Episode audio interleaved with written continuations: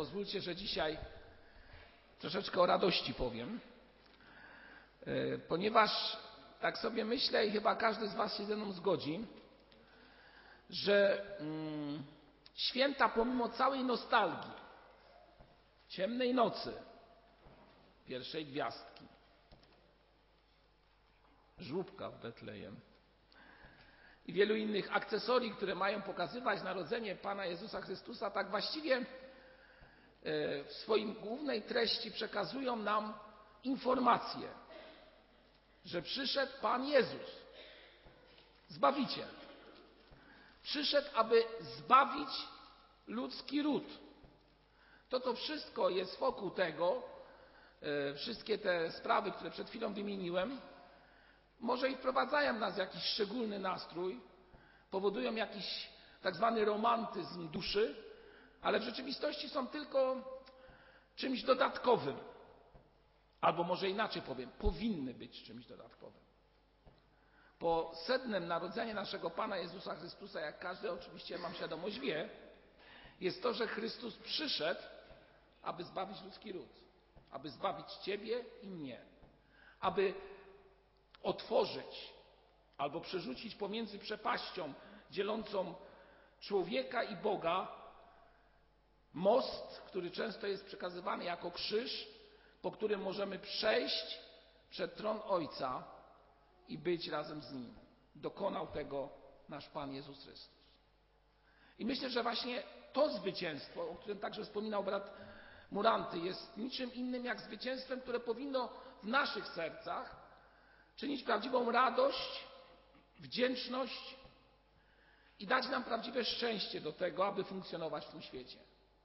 Dlatego, że radość wypływająca z tego powoduje, że człowiek nie musi już martwić się i nie musi myśleć zbyt dużo o tym, co będzie kiedyś w przyszłości, dlatego że ma świadomość tego, że to, co będzie w przyszłości, zostało przygotowane przez Pana Jezusa Chrystusa. Oczywiście, czy mamy z tego radość, no to już jest tylko i wyłącznie Wasza osobista i moja osobista, moje osobiste przeżycie. Jednak muszę Wam powiedzieć, że e, często jest tak, że chrześcijanie, nie tylko w naszych kręgach, ale też w innych kręgach różnych zborów czy też kościołów, mają, mają taką ideę e, smutku, przygnębienia, powagi, niektórzy nazywają ten stan. I zamiast prawdziwą radość, o której za chwilę będę więcej mówił, e, wyglądają jakby byli na jakiejś uroczystości niekoniecznie związanej z narodzeniem.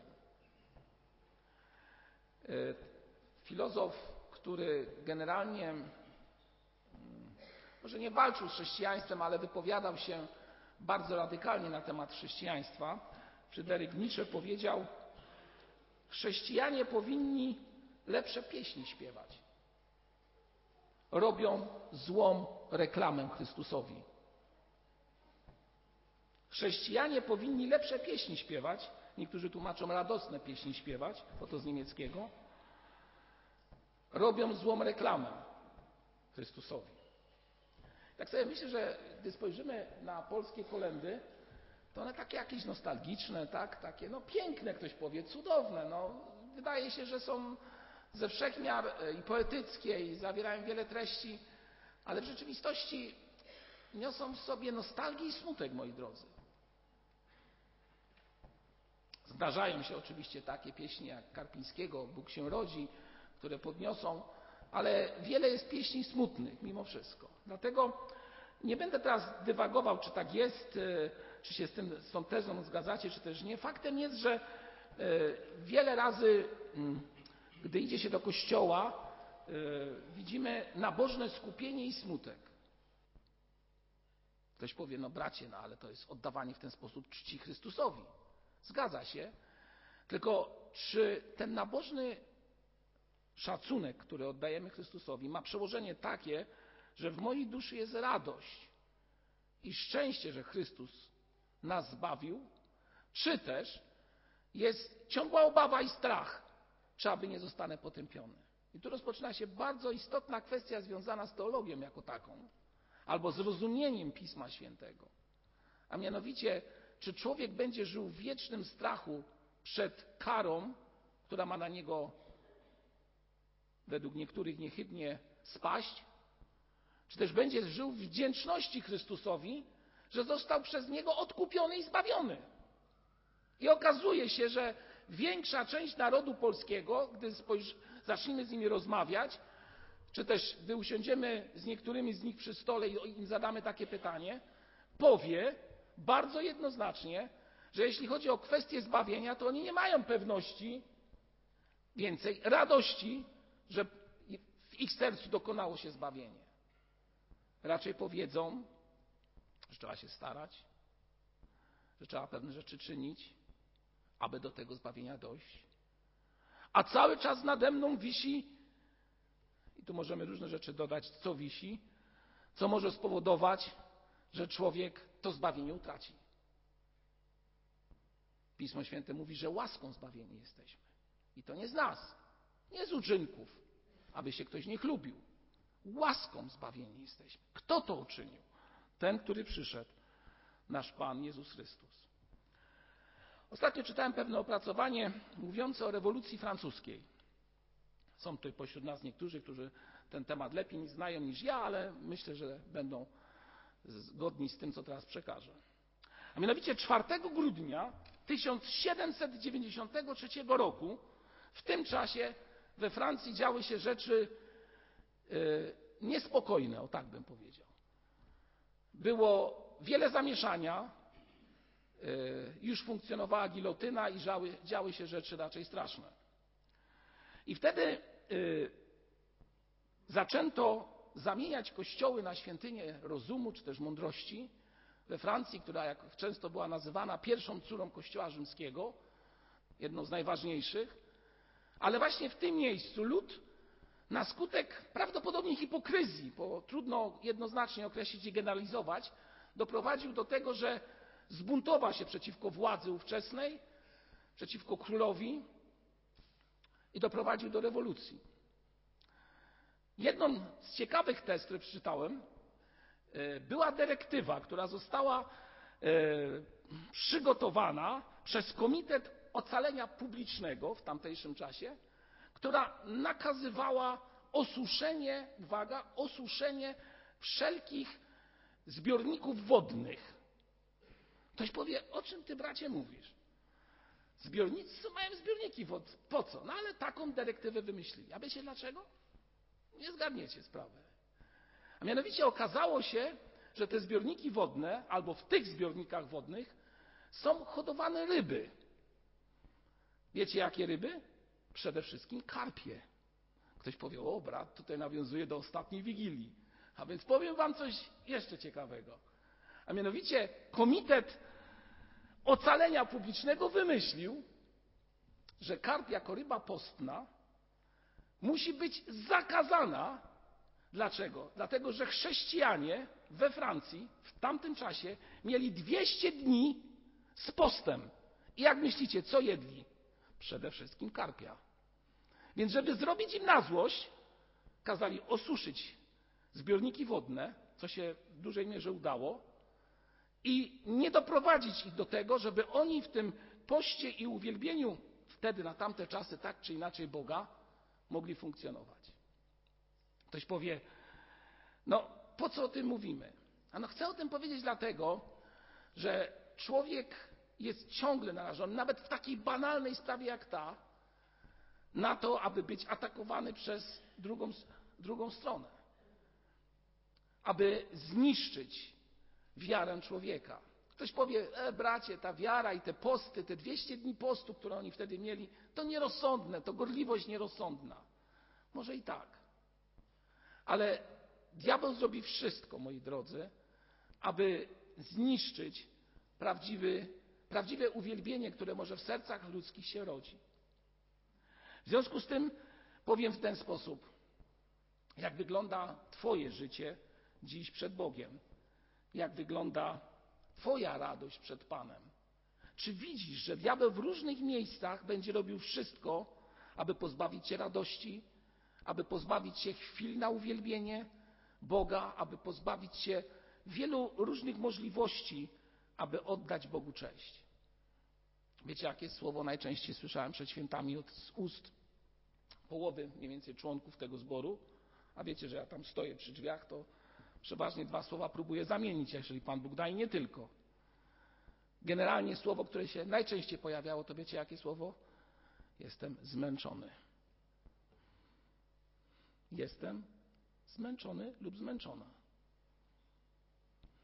Czym? Myślę, że wiemy dokładnie czym. Praca, przygotowania i wiele innych spraw. Jeżeli człowiek jest zmęczony, to nie ma siły. A jeżeli nie ma siły, no to jest jak gdyby pozbawiony czegoś, co daje człowiekowi możliwość szczerego i prawdziwego uwielbienia Bogu i radości, która z tego płynie. I potem przychodzi czas świąt i człowiek siada przy tym wigilijnym stole i jest zmęczony. I po prostu jest zmęczony. Mam tego świadomość. Dlatego dziś chcę Was zachęcić, moi drodzy, abyście spróbowali wykrzesać z siebie, abyśmy spróbowali, bo to też dotyczy mnie, wykrzesać z siebie prawdziwą radość, która jest w Panu naszym Jezusie Chrystusie. Radość, która nie przemija. Mam jednak świadomość tego, że zmęczenie, które jest naszym udziałem, i myślę, że wielu Polaków, nie tylko, wielu ludzi na świecie, to zmęczenie niesie w sobie i smutek, przygnębienie, a często człowiek popada w taki stan, nie wiem, jakiejś nostalgii, która jest związana właśnie z tym zniechęceniem, który często prowadzi także do jeszcze trudniejszego stanu, a mianowicie do depresji, która jest, no muszę powiedzieć, chyba jedną z największych plag dzisiejszego społeczeństwa. Człowiek popada w stan depresji. Moi drodzy, powiem w ten sposób. Dzisiejszy świat, w którym jesteśmy, a właściwie diabeł, który został zrzucony, tak jak brat mówił, tutaj na ziemię, zrobi wszystko, aby ciebie i mnie doprowadzić właśnie do takiego stanu. Zniechęcenia, zmęczenia, a w konsekwencji depresji. Będziesz przygnębiony, zniechęcony i dzisiaj nie będzie chciało zupełnie nic. Będziesz leżał, patrzył w sufit i wiele trudnych rzeczy się będzie mogło dziać w Twoim życiu. Bo diabeł wykorzystuje jedną bardzo istotną sprawę. To są takie dwa, można powiedzieć, polaryzujące się obrazy. Po pierwsze, narodzenie pańskie i radość, i przeciwstawne temu smutek i zniechęcenie. I to właśnie czyni diabeł w sercach wielu ludzi. Smutek i zniechęcenie. Nic mi się nie chce. Na nic nie mam siły. A w święta przeciwnik zrobi także wszystko, aby w sercach wielu ludzi zasiać jeszcze inne trudne sprawy. Uruchomi wspomnienia. To diabeł uruchomi wspomnienia różnych chwil. Uruchomi zalegające poczucie krzywdy, które może mnie kiedyś spotkało w młodości. Uruchomi przeszywające, to jest bardzo trudne stwierdzenie, ale przemyślcie to. Uruchomi przeszywający ból zerwania relacji z drugim człowiekiem. To jest przeszywający ból, gdy relacje, które kiedyś miałeś, zostały zerwane. Czy to przez śmierć, czy też przez niepotrzebnie wypowiedziane słowa, kłótnie lub jakiekolwiek inne sytuacje. Tak działa diabeł, aby zniszczyć radość tego, że Chrystus przyszedł tutaj na ziemi. I choć w Boże Narodzenie wpisane jest ciepło, dobroć, takie główne idee z tego płyną, bliskość rodzinnych relacji, kiedy Chrystus się rodzi, to często ten klimat nie udziela się pojedynczym ludziom. I moi drodzy, zatrważające jest to, że prawie że najwięcej samobójstw jest właśnie w okresie świątecznym. Człowiek nie wytrzymuje. Nie wytrzymuje. Kto to czyni? Odpowiedź jest w tym wypadku bardzo, bardzo prosta. Święta mogą wywoływać taką, taki bodziec, który wywoła reakcję w życiu człowieka według takiego schematu, scenariusza, zwał to jak zwał, który przypomni, tak jak powiedziałem, stare rzeczy, uruchomi wspomnienia. I jednym podczas świąt, jak to mówi psychologia, spadnie nastrój, tak? Albo nastrój się obniży, a u innych pojawi się depresja. Po prostu depresja. I nawet powiem Wam taki banalny przykład. Zapach przygotowanych pierników lub jakiejkolwiek potrawy u człowieka, który jest w takim stanie, może wywołać płacz. A dlaczego? No bo czując ten zapach, będzie wyobrażał sobie kogo? Kogoś, kogo już nie ma. Jak myślicie, kto to wszystko przypomina? Kto to wszystko mówi i robi?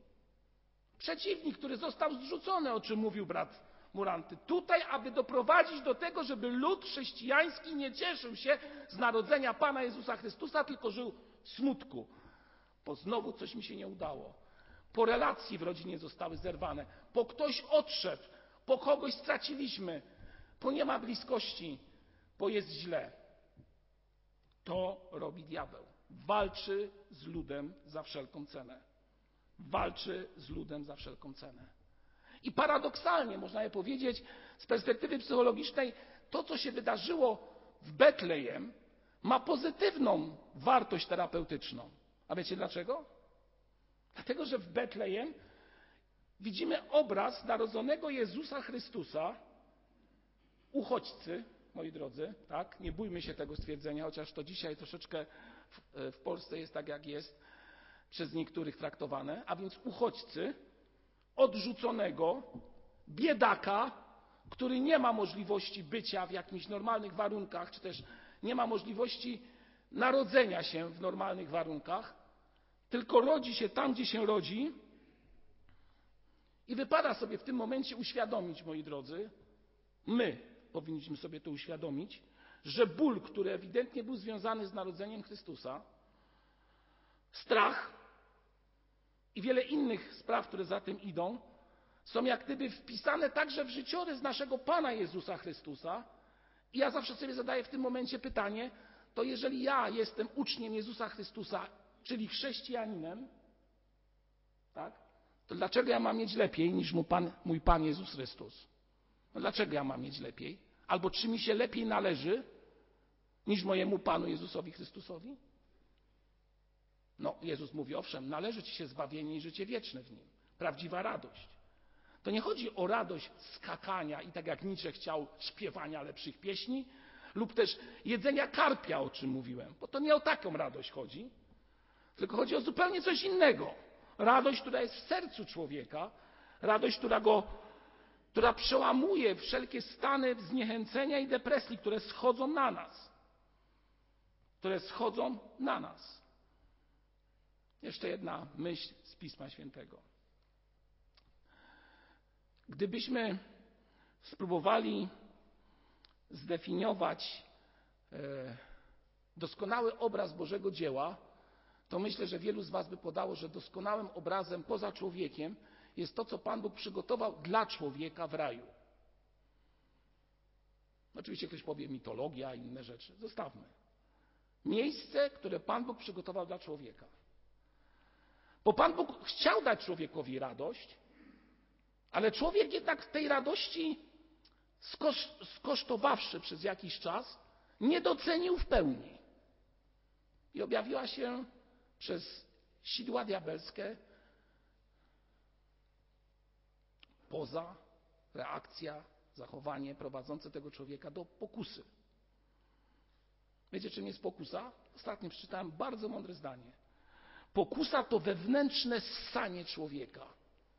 O czym ty gadasz? Jakie ssanie? Ja, o jakim tu możemy mówić ssaniu? Człowiek czegoś za wszelką cenę chce. I szczęście widzi tylko w czymś jednym, najlepiej zakazanym. Nie widząc, że wokół niego jest już coś dobrego. Nie widzi tego, bo to jest spowszedniałe, normalne i potrzebuje czegoś innego, nowego bodźca, zakazanego owocu. Zakazany owoc. I pokusa tworzy, że człowiek zniekształca rzeczywistość, która powinna być nam. Umniejsza rolę tego rajskiego ogrodu, który Pan Bóg dał, na rzecz drzewa, z którego mógł coś osiągnąć. No i skosztował ten owoc. I mówiąc kolokwialnie, ma do dzisiaj problemy. Nie widział rzeczywistości, która była. Pokusa, to ssanie doprowadziło do tego, że zerwał ten owoc i się okazało, że ten owoc pokusy człowieka do dzisiaj go męczy i czyni w jego ustach, umyśle gorzki smak. Gorzki smak. Bo co z tego, że znasz dobro i zło? Co z tego, że je znamy? Jak w rzeczywistości zgubiliśmy coś, co zostało nam dane przez Ojca, coś dobrego, a przyjęliśmy coś, co On tylko powiedział, abyśmy z tego nie brali. A więc cały ten obraz, który rysuję przed Wami, pokazuje jedną rzecz: że diabeł od początku postarał się o to, aby w człowieku uczynić pustkę, zniechęcenie, zmęczenie, zniewolenie i wiele innych takich spraw, podobnych spraw. Po to, aby człowiek nie miał obrazu Boga przed oczami i tego, co On nam daje. Po to, aby nawet nie miał radości z tych świąt. Bo jak to ktoś powiedział, pustkę przy stole wigilijnym najlepiej wypełnić czym? Wodą ognistą, żeby nie powiedzieć dosłownie alkoholem. Pustkę wypełnię tym najlepiej. Totalna bzdura. Jezus objawia zupełnie inną wartość. Dał nam zupełnie inną wartość. Budowania relacji, powrotu do Niego, prawdziwego pokoju, który jest w Nim. I gdy czytamy werset, który jest tematem naszego dzisiejszego rozważania z listu do Filipian, czwarty rozdział czwarty wiersz, powiedziane jest: Radujcie się w Panu zawsze. Powtarzam, radujcie się. Zawsze w Panu się radujcie. Apostoł pisał ten wiersz, będąc gdzie? W więzieniu, moi drodzy. Kiedy on pisał te słowa, był w więzieniu i mógł być obrażony na Pana Boga. Jak to u wielu chrześcijan jest w zwyczaju. Chrześcijanie się obrażają na Pana Boga, że miało być tak, a jest inaczej. Miało być w moim życiu tak, bo ja Tobie oddałem i jestem sprawiedliwy i dobrze żyję i nie klnę i nie piję i oddaję podatki i wszystko jest, a Ty na mnie zsyłasz, Panie, chorobę. Utratę pracy. Ktoś ode mnie odchodzi. A miało być inaczej przecież. I jak małe dzieci obrażamy się na Pana Boga. A Paweł się nie obraził na Boga, chociaż był w więzieniu. I chociaż tak wiele stracił. I właśnie w tym więzieniu śpiewał pieśń, jak czytamy w dziejach apostolskich, ze swoim przyjacielem. W tym więzieniu napisał słowa, żeby się radować. Ja się zawsze zastanawiam, z czego to wynikało. O jakiej radości ten człowiek pisał. I myślę sobie, że to była ta radość, o której on pisał, była integralną częścią jego, a może być także i naszego zbawienia. A wiecie, co to jest prawdziwa radość w Jezusie Chrystusie? To nie jest radość, że ja będę, nie wiem, tańczył, wymachiwał flagami, nie wiem, czymkolwiek. Jak to jest u niektórych chrześcijan w zwyczaju. Przychodzą, poskaczą, emocje naładują, wychodzą, wszystko siada. I codzienność ma trudny czas. To nie chodzi o taką emocjonalność, moi drodzy. To nie o takie emocje chodzi. Ktoś mówi, ale bracie, ja muszę przyjść do żeby się naładować, tu, tu pokrzyczy, po, po tutaj, ta, wszystko inne. Moi drodzy, może i tak, dla niektórych może jest to potrzebne. Ale myślę, że prawdziwa radość to jest wewnętrzny pokój i wiecie co jeszcze? Zadowolenie. Jestem szczęśliwy. że mój Pan Jezus Chrystus przyszedł na ziemię, aby dać mi życie wieczne. Jestem zadowolony, bo widzę nie tylko punkt, który chcę osiągnąć i pokusę, która za, za tym idzie, tylko widzę coś więcej. Widzę, że w tym Bożym Narodzeniu, w przyjściu Pana Jezusa Chrystusa na ziemię jest prawdziwe zwycięstwo. Zwycięstwo nad grzechem i nad śmiercią. Czy potrafimy być ludźmi szczęśliwymi? Ja się Wam przyznam szczerze, że czasami mam z tym problem. Chcę, a diabeł będzie wsadzał do serducha ciągle, że coś jest nie tak. A chciałbym, żeby było inaczej. I walczę z tym, moi drodzy, i proszę Boga, aby dał mi widzieć radość z tego, co mam.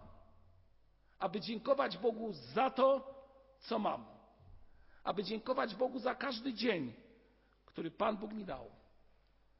Aby mieć prawdziwą radość w swoim sercu. Moi drodzy, mam jeszcze jeden taki dosyć ciekawy przykład historyczny, a że lubię to, to troszkę jeszcze Wam opowiem. Mianowicie mm, radość w życiu człowieka, o której przed chwilą powiedziałem, to prawdziwe zadowolenie i szczęście, które wypływa z obecności Chrystusa. Ale ludzie w tym świecie cieszą się innymi rzeczami. I tak jak powiedziałem, potrzebują różnych doznań, potrzebują różnych chwil zwycięstwa typowo ziemskiego. I wiecie, co jest najgorsze? Gdy człowiek jest tym euforycznym zachowaniu i tą radość, ta radość, można powiedzieć, jest na szczycie, nagle może przyjść coś, co doprowadzi, że zostanie ta radość zniszczona. I gdy nie ma tego pokoju, czy też tego fundamentu, który jest Jezus Chrystus, wszystko siada i opada. Stan emocjonalny, życie człowieka i wiele innych spraw. Był taki admirał polskiej floty, nazywał się Aren Dickenman, to był Holender, który dowodził w 1627 roku polską flotą. To nie była duża flota, moi drodzy. Cztery galeony, czyli takie większe statki. Ale ta flota narobiła wiele zamieszania tym, którzy byli wtedy najpotężniejsi, a mianowicie Szwedom na Morzu Bałtyckim. Oj, narobiła im dużo zamieszania. Oni, wiecie, mieli taki, taką taktykę, że na Helu stali i co wypływało z polskiego portu Gdańsk, tak, uwaga, było przez nich przechwytywane i płacić trzeba było konkretne pieniądze. A więc ludzie tracili na tym bardzo dużo.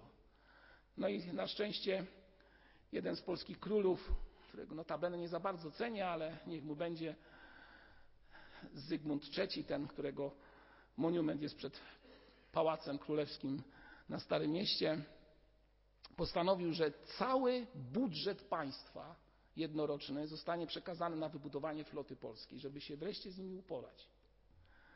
No i tak zrobił.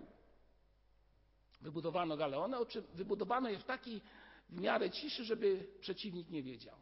No i kiedy ci się zapuszczają, znowu dawaj tutaj różne rzeczy, nie będę w szczegóły wchodził, wypłynęły na nich polskie statki. Byli w takim szoku, słuchajcie, że stracili dwa potężne krążowniki i admirał, admirał szwedzki zginął. Oni się nie spodziewali tego. Słuchajcie, jaka była euforia, kiedy abordaż dokonał się. Dwa wielkie, po prostu Polacy byli w szczęściu. I nagle, wyobraźcie sobie, następuje coś, co te szczęście tak często po ludzku i my doświadczamy. Zwycięstwo. Pokonaliśmy przeciwnika. I nagle następuje wystrzał. Prawdopodobnie z polskiego statku, który nie wiedział, który dopiero dopływał, że bitwa praktycznie jest rozstrzygnięta. Strzelił, nie na wiwat, strzelił. I wiecie, kto zginął? Ten polski admirał. To było niesamowite. Był u szczytu sławy. Można by powiedzieć, ten Aren Dickman był pełen radości. Jest zwycięstwo. I nagle jeden strzał. Wszystko siada. Mówię ten przykład po to, aby każdemu z Was zaakcentować, czy też uzmysłowić bardzo istotny element w życiu naszym. Radość ziemska trwa chwilę, jest krótkotrwała i bardzo szybko może zostać zmieciona. A radość wieczna trwa zawsze. bo jest oparta na fundamencie Chrystusa, na Jego zwycięstwie. Nie trzeba nadmiernie swoje emocje ładować. Trzeba zaufać Chrystusowi i być z Nim. I być z Nim. A więc radość nie będzie zależała od nastroju, od okoliczności, od wielu innych spraw, które są związane na przykład ze świętami. Ale radość chrześcijanina, pomimo przemijania, a święta to jest chyba najlepszy okres, gdy człowiek sobie uświadamia swoją przemijalność, da nam, prawdziwą, da nam prawdziwy pokój. Powiemy, komu zaufaliśmy. Pamiętacie ostatni tydzień? Lało chyba ze trzy dni, tak? Podły był nastrój wielu ludzi. Był tak podły, że niektórzy mi mówili, nie mam siły na nic. Zmęczenie, pogoda i wszystko. Ale niektórzy mówili, ale mam zadowolenie w moim Panu Jezusie Chrystusie. Bo niezależnie co się wokół mnie dzieje, Słowo Boże mówi, będę się zawsze radował w Panu. Będę Mu zawsze wdzięczny za to, co dla mnie dokonał. Do tego Was i siebie zachęcam.